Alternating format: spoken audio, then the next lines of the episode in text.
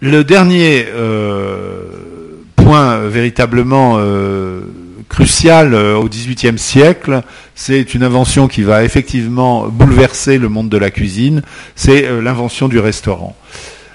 Bien évidemment, avant, avant 1763, la date d'ouverture du premier restaurant, il y avait des endroits pour manger hors de chez soi, en France, à Paris, et dans, comme comme dans, les, autres pays euh, un peu partout. Le restaurant a pourtant apporté quelque chose de totalement différent, ce qui fait qu'il euh, a connu un succès absolument foudroyant et que euh, en l'espace des 25 ans qui séparent l'ouverture du premier restaurant de la Révolution, le nombre d'établissements va atteindre plus de 100 euh, ce qui est considérable pour une ville qui, à l'époque, euh, comptait 500 000 habitants. Euh, le, restaurant se distingue de tous les autres endroits qui offraient de la nourriture par un, quadruple choix, qui est très important au, XVIIIe siècle, où justement s'affirme là véritablement la conscience individuelle. ce quadruple choix est d'une part euh, le choix des horaires, euh, euh, les, les, établissements antérieurs offraient des repas, ceux qui offraient des repas les offraient à heure fixe.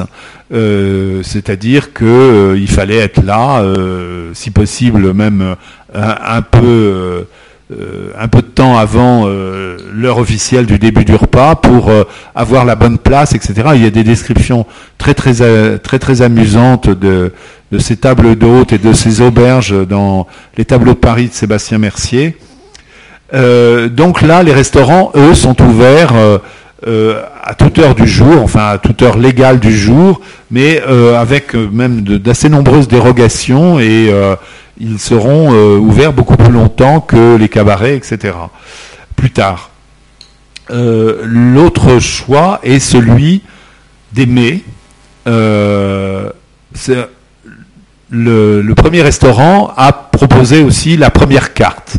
Et ça, c'est quelque chose de tout à fait innovant, puisque tous les autres moyens de se nourrir à l'extérieur euh, n'offrait que euh, un menu fixe, au mieux un menu fixe. Troisième choix, euh, celui du prix. En effet, contrairement à ce qui se pratiquait jusque-là, les prix sont affichés sur la carte et ils ne sont pas discutables, alors qu'avant, on mangeait et ensuite l'aubergiste, le traiteur, etc., vous établissez le prix un peu, euh, bien souvent, à la tête du client, ce qui occasionnait évidemment des disputes sans fin. Et, euh, donc là, c'est aussi une révolution. Enfin, dernier, point euh, qu'offre, dernier point nouveau qu'offre le restaurant, c'est le choix des convives, c'est-à-dire qu'on n'est plus obligé de s'asseoir à une table commune, mais qu'on est servi à des tables individuelles et à ces tables individuelles, si on a envie d'y inviter quelqu'un, on y invite quelqu'un, mais si on a envie d'y rester seul, on peut y rester seul. Visiblement, euh, vu le, succès qu'a connu euh, le restaurant dans la littérature de la fin du XVIIIe siècle, en particulier dans la, littérature théâtrale, ça, a été, ça a été un succès incroyable une, auteure américaine, une historienne américaine, Rebecca Stang, a écrit une, histoire du restaurant qui s'appelle The Invention of the Restaurant. Et euh, elle utilise euh, beaucoup de sources anglo-saxonnes pour euh, son livre, et en particulier des correspondances et des journaux de voyage écrits à la fin du XVIIIe siècle, au début du XIXe, et c'est véritablement très étonnant de voir euh, comme euh, cette, euh, invention a surpris les gens, était devenu un objet de curiosité, faisait que les gens venaient à Paris pour voir les restaurants parisiens, ce qu'on imagine évidemment plus aujourd'hui, où les restaurants sont totalement entrés dans les mœurs et dans notre vie quotidienne. Par ailleurs, le restaurant a ou enfin a permis un certain nombre de choses.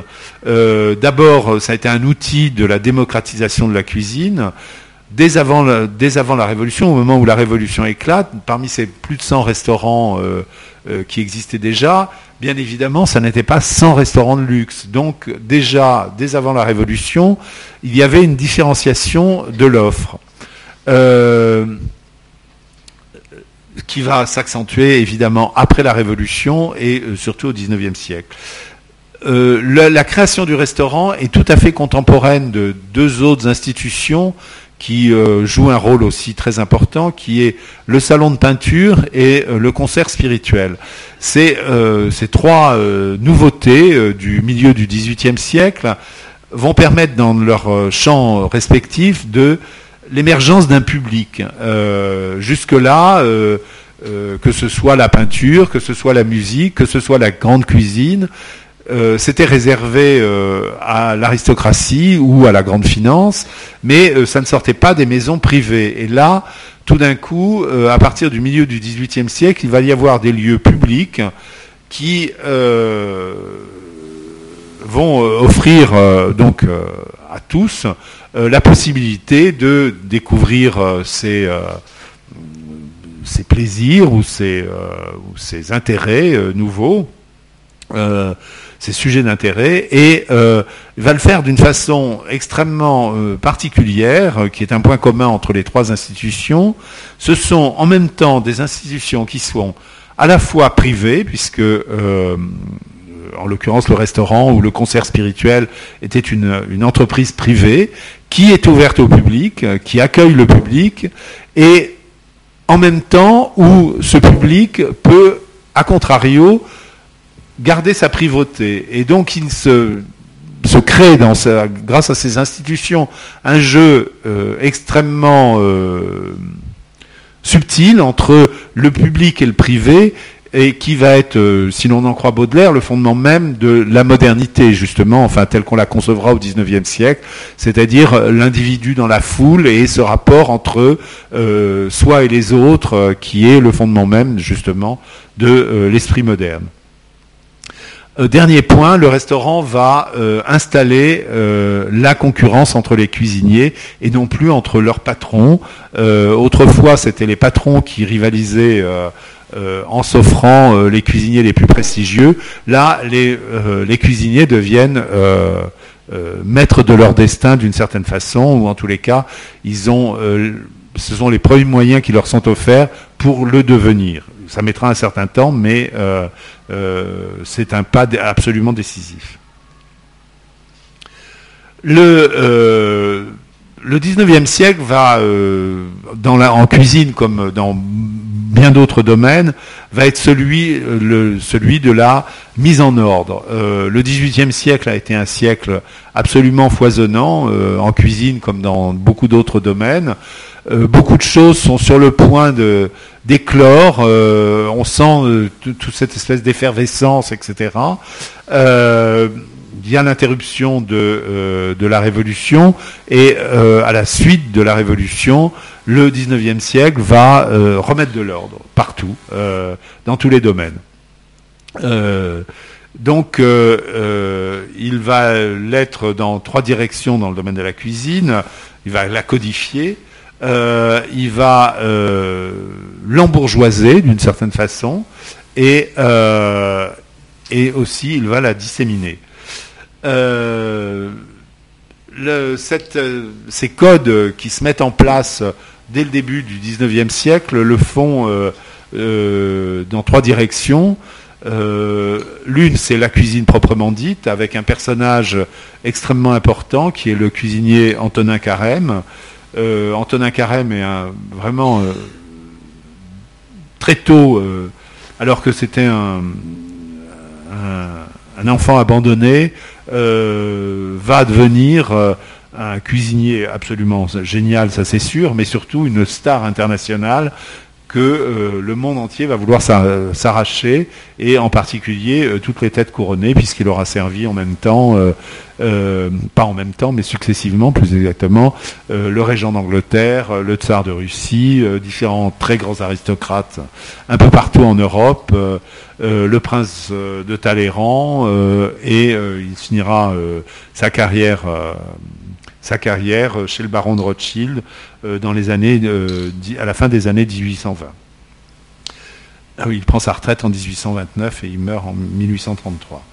Euh, il va écrire énormément de choses, dont un ouvrage monumental qu'il ne pourra pas achever, qui sera publié de façon posthume, qui s'appelle L'art de la cuisine française au XIXe siècle, qui est le fondement même de la cuisine classique française, c'est-à-dire que euh, tout ce qui s'était euh, mis en place à partir du XVIIe siècle, euh, cette espèce de rationalisation de la cuisine qu'on voit apparaître dès le cuisinier François de la Varenne et tout au cours du XVIIIe siècle dans les différents livres qui ont été publiés au XVIIIe siècle, là, lui va véritablement définir, définir les règles et mettre sur pied un, un système extrêmement euh, sophistiqué qui est une véritable euh, machine à produire de la nouveauté. C'est-à-dire qu'il euh, divise les, Il a une approche quasiment. excusez-moi. Qu'on pourrait, de façon un peu abusive, qualifier de structuraliste, mais il considère qu'une recette est effectivement une sorte de grille euh, une matrice et qu'on peut, à l'intérieur de cette matrice, changer les éléments et que dès qu'on change un élément, ça produit une recette nouvelle. Donc euh, euh, il a établi un certain nombre de matrices, des centaines en fait, qui sont des recettes de base et autour de ces recettes de base, il arrive à multiplier les recettes en faisant varier les événements. Alors c'est tout un système d'emboîtement un peu pyramidal, euh, assez complexe, mais euh, qui fonctionne extrêmement bien et qui euh, a, a, fonctionné pendant tout le 19e siècle et le 20e siècle et continue encore dans son principe à fonctionner parce que même encore aujourd'hui, la cuisine la plus moderniste fonctionne en utilisant d'une certaine façon les principes imaginés par Carême. Le euh, deuxième code va être celui euh, du discours gastronomique. Euh, au début du XIXe siècle, né sous la, plume de Grimaud de la Reynière, les premiers ouvrages critiques sur la gastronomie et non plus sur la cuisine. Ce sont des, véritables manuels. alors, il va publier d'abord un almanach des gourmands, donc une publication annuelle qui est un guide euh, l'ancêtre de tous les guides gastronomiques, où euh, euh, il évalue les restaurants, mais aussi tous les commerces de bouche. il crée toutes les structures qui sont nécessaires pour promouvoir ce genre de, d'ouvrage. en particulier, il réunit un, une sorte de, comité de lecture euh, ou de jury, euh, qu'il appelle d'ailleurs le jury dégustateur, qui euh, donne des notes à, aux, plats qu'on leur présente et aux différents commerces, restaurants, etc. il va aussi publier un manuel des amphitryons, qui est là plus particulièrement un ouvrage, une sorte de manuel de savoir manger pour la nouvelle classe sociale dominante qui issue de la Révolution, qui ne connaissait pas les usages de l'Ancien Régime, et donc il va, lui, euh, se charger euh, de transmettre ces usages et d'apprendre aux gens qu'est-ce que c'était que euh, la table. Le troisième code, c'est celui du restaurant, justement, qui devient une sorte de savoir-manger pour tous et de modèle dans le, pour pour l'ensemble de la population. Euh, euh, le, deuxième trait est l'embourgeoisement euh, généralisé au cours du XIXe siècle, qui est un phénomène qu'on voit dans, tous les domaines, qui se fait sentir justement dans, le, le, domaine qui est le vôtre, celui du, de, la mode, en particulier avec l'émergence de la haute couture, mais aussi de ce qu'on a appelé au XIXe siècle la confection, c'est-à-dire des vêtements qui sont produits de façon industrielle et qui, d'une certaine façon, euh, s'inspire euh, de très loin, mais s'inspire malgré tout du modèle bourgeois, euh, ce qui est particulièrement sensible, en tous les cas, dans le vêtement masculin, où effectivement, alors qu'au début du siècle, les classes populaires étaient habillées de façon extrêmement différente, à la fin du siècle, la tenue veste, pantalon, chemise va être universelle. L'image de, droite est assez amusante parce qu'elle euh, elle représente un restaurant d'un grand magasin et du grand magasin qui a justement été un des euh, euh, lieux de diffusion de la confection, la belle jardinière. Et là, donc justement, ce restaurant doit être un restaurant en définitive assez populaire, semble-t-il en plus, vu euh, les prix euh, qu'ils pratiquent. Et, euh, mais comme vous le voyez, on est malgré tout dans un cadre totalement bourgeois avec le, le, garçon en, Spencer et en tablier, en tablier blanc et la nappe, etc. Enfin, tous les codes bourgeois sont respectés, même si le tarif n'est pas, n'est pas le même. D'un autre côté, euh, on a euh, de la même façon en cuisine euh, aussi, dans le domaine des restaurants, on a les grands restaurants dont un, certain nombre vont être mondialement connus, verront défiler les Altesses royales, etc. Et de l'autre côté, on a une invention du milieu du 19e siècle qui sont les restaurants de chaîne populaires euh, dont il subsiste euh, un, témoin, en tous les cas euh, à Paris, qui est le restaurant Chartier. ces, ces, restaurants qu'on appelait des bouillons, parce qu'ils servaient du bœuf bouilli principalement, c'était le plat principal, ont été créés par un dénommé Duval, qui était boucher en gros, et qui a véritablement conçu en 1700, en 1800 ça y est, je me souviens plus de la date, c'est vers 1860, je ne me souviens plus de la date précise, euh, a euh, véritablement créé euh, le restaurant, le restaurant de chaîne tel que une sorte d'embryon de McDonald's avant la lettre en centralisant absolument les achats pour ces différents restaurants, en créant des fournisseurs qui, qui lui étaient réservés, enfin, etc.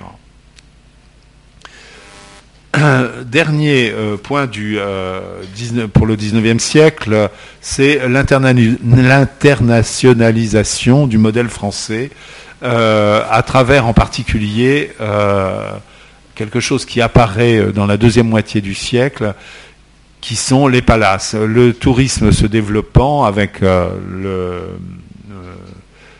l'apparition de la vapeur, donc les chemins de fer et les paquebots, euh, les gens vont voyager de plus en plus et euh, vont euh, partir en villégiature, non plus dans leur maison à la campagne, mais dans des hôtels de luxe pour les plus fortunés, dans des hôtels moins luxueux pour les classes moyennes,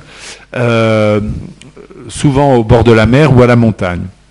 Et dans, dans, ces hôtels va se mettre en place, grâce à, un tandem qui a révolutionné ce domaine, qui est le, tandem formé par euh, César Ritz, euh, qui a été euh, un hôtelier absolument de, génie, et le cuisinier qu'il a recruté, Auguste Escoffier, qui était d'une certaine façon le petit-fils professionnel de Carême et qui va poursuivre l'œuvre de Carême en systématisant encore et en adaptant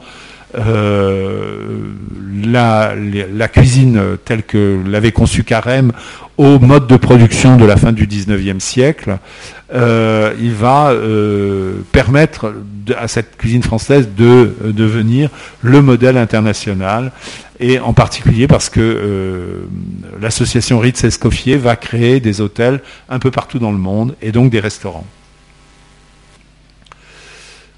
Une fois conquis le monde entier, bien évidemment, la la cuisine, c'est la cuisine française, c'est un peu reposé sur ses lauriers. Et on a vu apparaître au début du XXe siècle les premières contestations de ce modèle qui s'était mis en place et qui là, d'une certaine façon, avait atteint son apogée avec euh, ce, cette euh, refonte du système carémien par Escoffier et euh, surtout cette généralisation du modèle à travers le monde. Cette, contestation va prendre deux formes. Elle va apparaître déjà dès avant la Première Guerre mondiale. elle va prendre, une, prendre deux formes. Donc, l'une moderniste, qui va être incarnée par les, euh, ce qu'on pourrait qualifier de proto-futuristes. Ce sont des gens euh, qui euh, se réunissaient autour de Guillaume Apollinaire, le, poète, et dont faisaient partie les futuristes italiens d'ailleurs, qui ont fait leur première manifestation à Paris et non pas en Italie. et va se mettre en place une cuisine qui va se revendiquer comme euh, moderniste et refusant les codes de euh, la cuisine telle que était euh, pratiquée justement dans ces grands palaces internationaux et d'une façon plus générale dans les restaurants français. Il y a un certain nombre de traces de cette, de cette cuisine moderniste. Il y a eu quelques, enfin oui, d'assez nombreux articles de journaux, des textes d'Apollinaire, etc. Euh, c'était surtout une, idée de, comment de, briser les frontières entre les différents euh, les, différentes classes de produits. Euh, donc pourquoi ne pas associer des choses qui n'étaient pas qui n'étaient pas traditionnelles d'associer et donc ils se sont mis à inventer des plats très étonnant. Euh, euh, la guerre est arrivée et la première guerre mondiale est arrivée et euh, ça a été un peu, ça a un peu tourné court, même si les futuristes italiens ont publié leur livre sur la cuisine futuriste en 1931, donc bien après la première guerre mondiale. Pardon.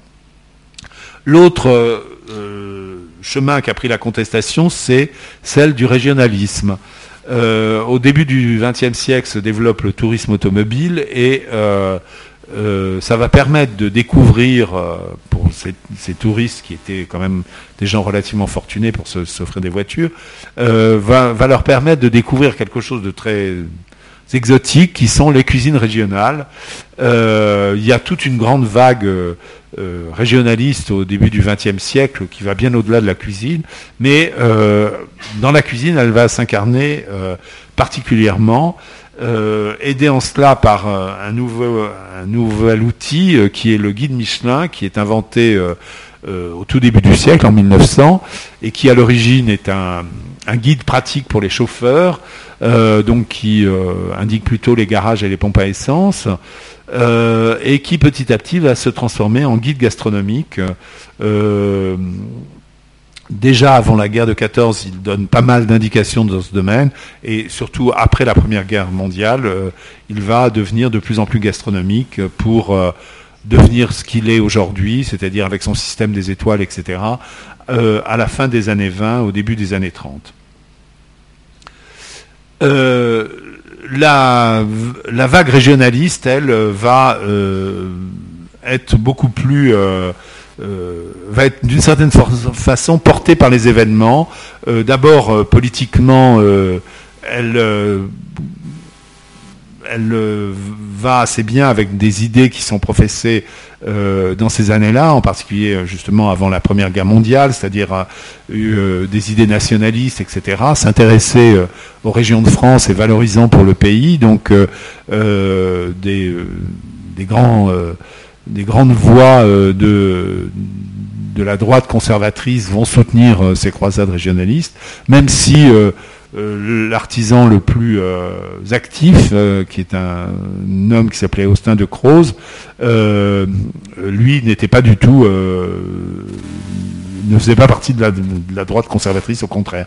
Mais cette, tendance va avoir l'appui de gens comme Léon Daudet, etc., donc proche de, de l'action française. La femme de Léon Daudet va publier euh, un livre euh, en 1912 qui s'appelle Les bons plats de France et euh, le, choc économique de la Première Guerre mondiale va favoriser cette cuisine beaucoup plus simple qu'on découvre à ce moment-là dans les régions de France. Et donc, on va assister à une sorte de métissage entre la grande cuisine française, telle qu'elle se pratiquait dans les restaurants parisiens, et cette cuisine régionale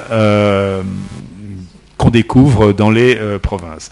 Euh, là, je vous montre trois vues d'un même établissement et qui montrent justement comment euh, une auberge de campagne devient, c'est l'auberge de la Côte d'Or à Saulieu, dans sa, la première, première image, celle en haut à gauche, c'est dans les années 20, euh, en même temps, l'établissement a déjà été euh, remarqué par euh, Kurnonski, puisqu'il se fonde un petit quatrain sur cette carte postale. Kurnonski était l'un des plus célèbres critiques gastronomiques de l'époque, grand défenseur justement de la cuisine régionaliste. mais bon, ce sont vraiment les débuts. C'est encore une auberge de campagne au bord de sa route. on voit là, elle est rachetée à la fin des années 20, au début des années 30 par un, dénommé Alexandre Dumaine, qui euh, lui était cuisinier sur un, paquebot, qui va en faire, euh, qui va obtenir les trois étoiles Michelin dans la première fournée.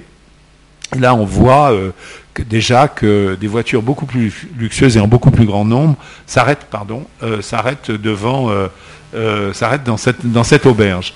Et enfin, dernier avatar de la Côte d'Or, son rachat par Bernard Loiseau à la fin des années 70 et sa transformation donc euh, dans cette espèce de, euh, resort maintenant euh, de, de luxe où l'auberge de campagne est devenue un, complexe avec spa, etc. La dernière étape du XXe siècle est d'une certaine contestation euh, du, modèle, euh, du modèle classique, c'est euh, ce qu'on a appelé la nouvelle cuisine française, donc qui apparaît dans les années 1970 et qui va être soutenue par les deux critiques Henri Gaud et Christian Millot.